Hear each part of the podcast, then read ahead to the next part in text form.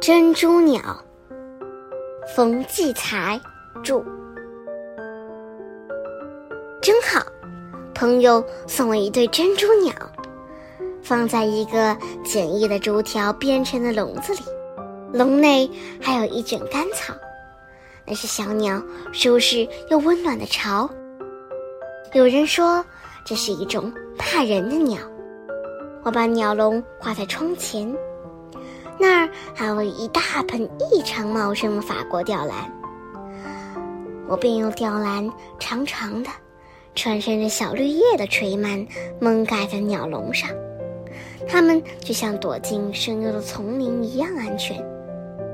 从中传出的笛儿般又细又亮的叫声，也就格外轻松自在了。小鸟的影子。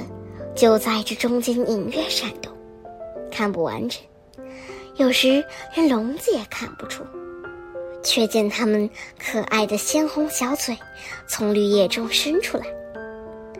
我很少扒开垂蔓瞧它们，它们便渐渐敢伸出小脑袋瞅瞅我，我们就这样一点一点熟悉了。三个月后。那一团愈发茂盛的垂蔓里边，发出一种尖细又娇嫩的鸣叫。我猜到，是它们有了雏儿。我呢，绝不掀开叶片往里看，连天使加水时也不睁大好奇的眼睛去惊动它们。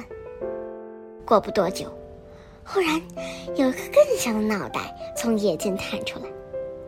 哟，雏儿！正是这小家伙，他小，就能轻易地由舒哥的笼子里钻出来。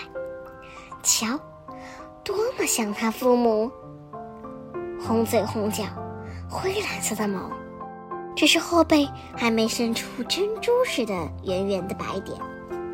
它好肥，整个身子好像一个蓬松的球儿。起先，这小家伙。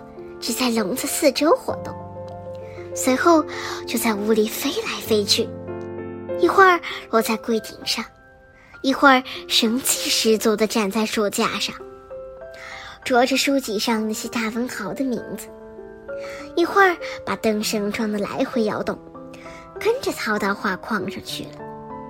只要大鸟在笼里生气地叫一声，它就立即飞回笼里去。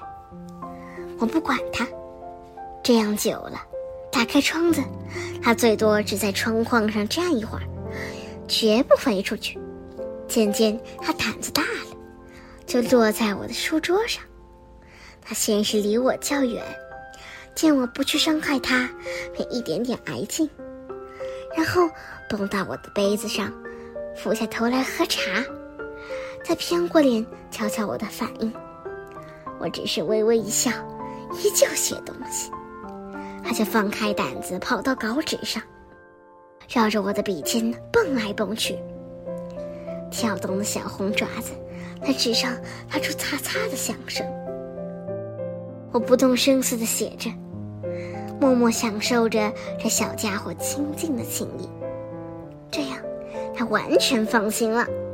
索性用那涂了蜡子的小红嘴，索性用那涂了蜡似的小红嘴。啄我的笔尖，我用手抚一抚它细腻的绒毛，它也不怕，反而友好的啄两下我的手指。白天，它这样淘气的陪伴我；天色入暮，它就在父母再三的呼唤声中飞向笼子，扭动滚圆的身子，挤开那些绿叶钻进去。有一天。我伏案写作时，它居然落到我肩上。我手中的笔不觉停了，生怕惊跑它。待一会儿，扭头看，这小家伙竟趴在我的肩头睡着了。银灰色的眼睑盖住眸子，小红爪子刚好被胸脯上长长的绒毛盖住。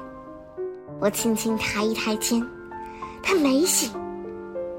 吃的好熟，还咂咂嘴，难道在做梦？